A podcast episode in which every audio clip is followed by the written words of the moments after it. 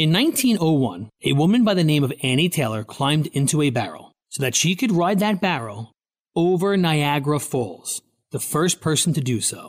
The reason for her crazy endeavor? She was struggling to make ends meet, and she was hoping for fame and financial security. It's Ryan from United Faith Mortgage, a faith and family mortgage team that tries to improve your financial outlook without having to ship you over a 170 foot waterfall. Our mortgage team happens to be an arm of a bigger company who is a direct lender, which means our company gets to use its own money and make its own decisions within its own walls. There's no middleman. This advantage often allows us to get you a better rate, which can save you monthly and lifelong money through a refinance, or help you with a cash out refinance, cashing out some of your home's equity to use for life. We are United Faith Mortgage. United Faith Mortgage is a DBA of United Mortgage Corp., 25 Melville Park Road, Melville, New York. Licensed mortgage banker. For all licensing information, go to nmlsconsumeraccess.org. Corporate NMLS number 1330. Equal housing lender. Not licensed in Alaska, Hawaii, Georgia, Massachusetts, North Dakota, South Dakota, and Utah. Good morning, my friend. You're listening to Mornings with Tom and Tabby on 88.9 Moody Radio from the Word to Life. And here we are the day before International Holocaust Remembrance Day. And I want to take you back to July of 1940. Her name is Barbara. She was a two year old toddler when she fled with her parents from Nazi Germany, risking their lives with only $10.50, the clothes on their backs, and what they could carry with no idea where they would settle and how they would make a life for themselves as they embarked on a 17 day journey. And uh, we're going to get a glimpse of that journey because we're speaking with Barbara right now. Barbara Feigin has a book. It is called My American Dream A Journey from Fascism to Freedom. And we're going to dive into the story right now. And I know you're going to love it. Barbara, good to have you with us on Mornings with Tom and Tabby. Well, thank you so much, Tom. It's great to be with you. Well, okay, so let me uh, just get a little bit of the picture for you. So you were just a toddler, so you don't remember this journey, but evidently your father kept a journal. So what was your reaction when you actually learned about and later read your father's journal chronicling your family's escape from Nazi Germany? Well, as you say, I was two years old. I remembered nothing about this. I mean, I knew we escaped, but I didn't know any of the details about it. My parents never spoke of it. I never asked any questions because I was focused on becoming an authentic American girl. That was my goal. And um, just really a few years ago, my sister called me one day. She lived in Annapolis, Maryland, and, and she called and she said, I have some amazing news for you. I said, Tell me about it. She said, I have discovered a journal that our father kept in the run up to our escape and throughout the entire escape itself. And I was just stunned. I was just amazed. I'd known nothing about this journal. My sister sent it to me. And when I read it, I, I was overwhelmed emotionally, uh, shocked in many ways. There had been really a whole puzzle piece of my life that had been missing.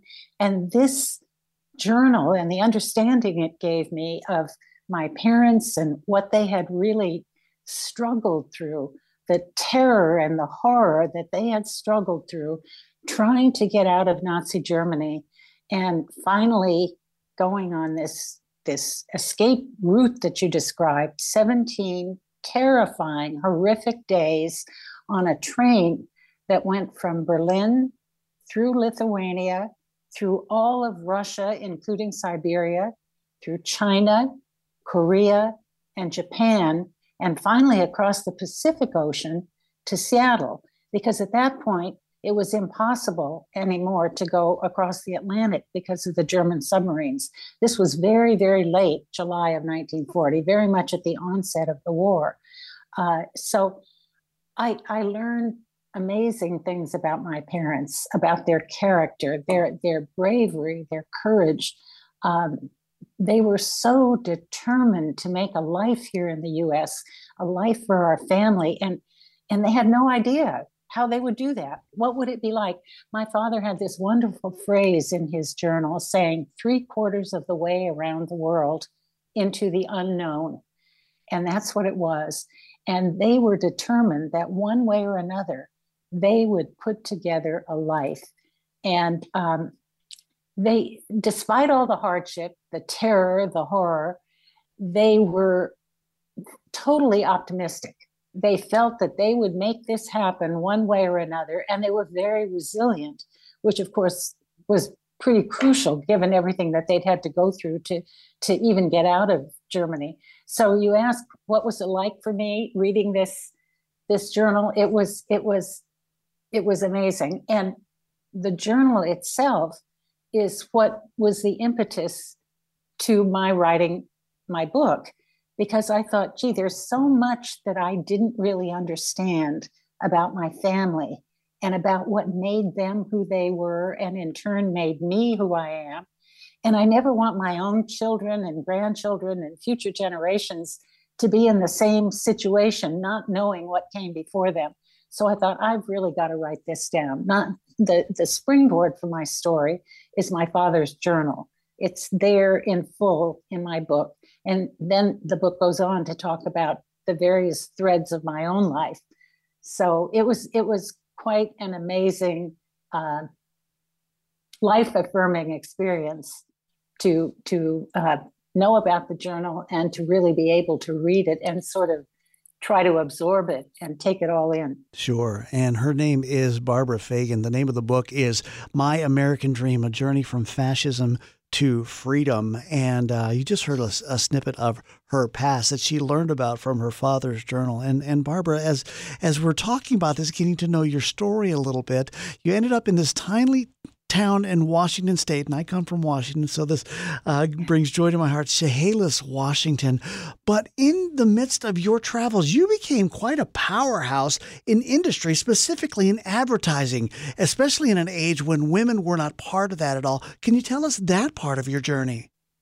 Well, sure. Um, I, I, I went to graduate school in business. Uh, you know, during my time in the era of uh, Mad Men, uh, there weren't many opportunities for women at all in the workforce. The, the main thing that women could do when I was graduating from college was they could become nurses or teachers or typists or get married. And none of those options really interested me uh, at that time, anyway. Uh, one of them did later. Uh, and so I thought, well, what am I going to do? So I, I learned about the business administration program that was run jointly by the Harvard Business School and Radcliffe Graduate School. Again, it was for women only because women were not admitted to the Harvard Business School. It was a separate program, uh, exactly the same classes, exactly the same professors, but it was not taught at the Harvard Business School. It was taught at Radcliffe. Again, you know, thinking about it in retrospect, seems kind of crazy, but that's the way it was in those days. So from business school, I, I realized that I wanted to go into marketing. And I knew that, you know, the center of marketing was really in New York. So I came to New York and um, the, the way to really get ahead in marketing is to have a job in either product management or brand management with, with profit and loss responsibilities. Once again, women couldn't get those kinds of jobs in that era. Um, so my way into that business was through market research. And I worked, first of all, for a consumer products company, the Vick Chemical Company, the makers of uh, Vicks VapoRub and Formula 44, which everybody knows about. Um, and I was there for about a year and got very good feedback about my performance and so forth. And I thought, gee, it's it's time to have a conversation about my career path with my boss. So I made an appointment with him and we sat down and I said, Tom, I really want to talk to you about my career path. And he sort of stared at me and then he just threw his head back and he started roaring with laughter. And I said, Well, why are you laughing? And he said, Well, there is no career path. I said, Well, what do you mean? He said, You know, they um, get married, have babies, and leave. I said, Tom, who is they? Women. I said, Well, Tom, I definitely plan to get married and I plan to have babies, but I plan to have a career. I went to business school and I plan to have a career. And he said to me, Well, if that's what you want, you're going to have to leave. And so I did. And then I found my way into the advertising business from there. And once I got into advertising, I thought, oh my gosh, this is for me. I just loved it. It's this wonderful combination of, of um, sort of strategic products, uh, problem solving, creativity, teamwork, collaboration, uh, helping to make important things happen, helping to build brands, helping to move merchandise. Uh, I, just absolutely loved it. And I was, that was my career for, for 35, 40 years. You picked a great time to listen to Mornings with Tom and Tabby because we're speaking with Barbara Feigin. Uh, she's written a book, My American Dream A Journey from Fascism to Freedom. Uh, her family escaped Nazi Germany in 1940. She was just a toddler, learned about everything that happened to that by finding her father's journal, read about that, and then also she found herself just climbing the corporate ladder uh, in corporate America in in advertising. But Barbara, what I wanted to ask you, uh, just with everything that's happening right now globally, with uh, lots of eyes uh, on Israel. There's this idea of a rise in anti Semitism. But in your history, in your life, had you ever experienced anti Semitism? Um, not to my knowledge. okay. Know, it, it, I was not aware of, of any anti Semitism until I was in, until I went to college. And um, when I went to college, uh, you know, in my college, the, the lion's share of both men and women belonged to fraternities and sororities. It was a very Greek kind of uh, kind of kind of place. And sorority rush happened right when you got to college, and and we women were, uh, or girls as we were called, uh, were, you know, sort of celebrated at teas and parties and picnics and what have you as we were assessed as to our appropriateness to be bid as members of the various sororities. And then the day came when when bids were handed out, and I did not get one bid. And I was just devastated. And I thought, there's got to be a mistake. I can't imagine. You know, I had a very good record in high school, and and I couldn't couldn't imagine what was wrong with me. Um, so I checked, and and it was not a mistake. And that's all I knew was that's the way it was. And um, eventually I was invited to join a sorority, and there was no further discussion of this at all. Fast forward to my 50th 5 0 reunion at college. And my classmates and I were having a lovely picnic lunch out on the lawn on a beautiful sunny day. And the woman sitting across the table from me leaned over the table and whispered very quietly, you know, we would really like to have pledged you, but we couldn't.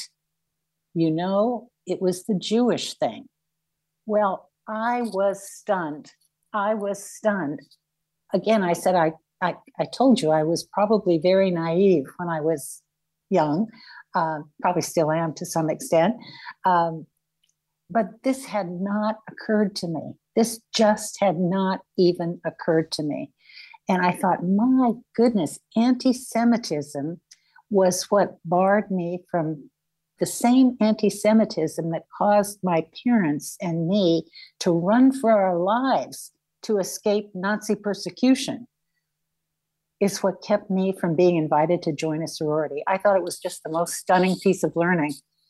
But that's that's really the only experience that I'm aware of having had. Okay.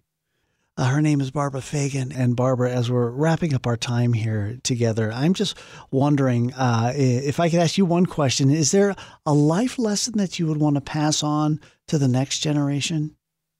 Yes. What would that be? Um, my my mother always wanted me to understand that I should dream big, work hard, and never quit. And I think that's been sort of an underlying principle for my own life. And as I as I sort of observe my sons in their lives, I see that they've sort of taken that along with them from our dinner table conversations and our lives at home. So I think that's really important. Well, it sounds like you have definitely lived that and lived it to the full. Again, the name of this book is My American Dream A Journey from Fascism to Freedom. Her name is Barbara Feigin. And thank you so much for being here with us on Mornings with Tom and Tabby. Thank you very much, Tom.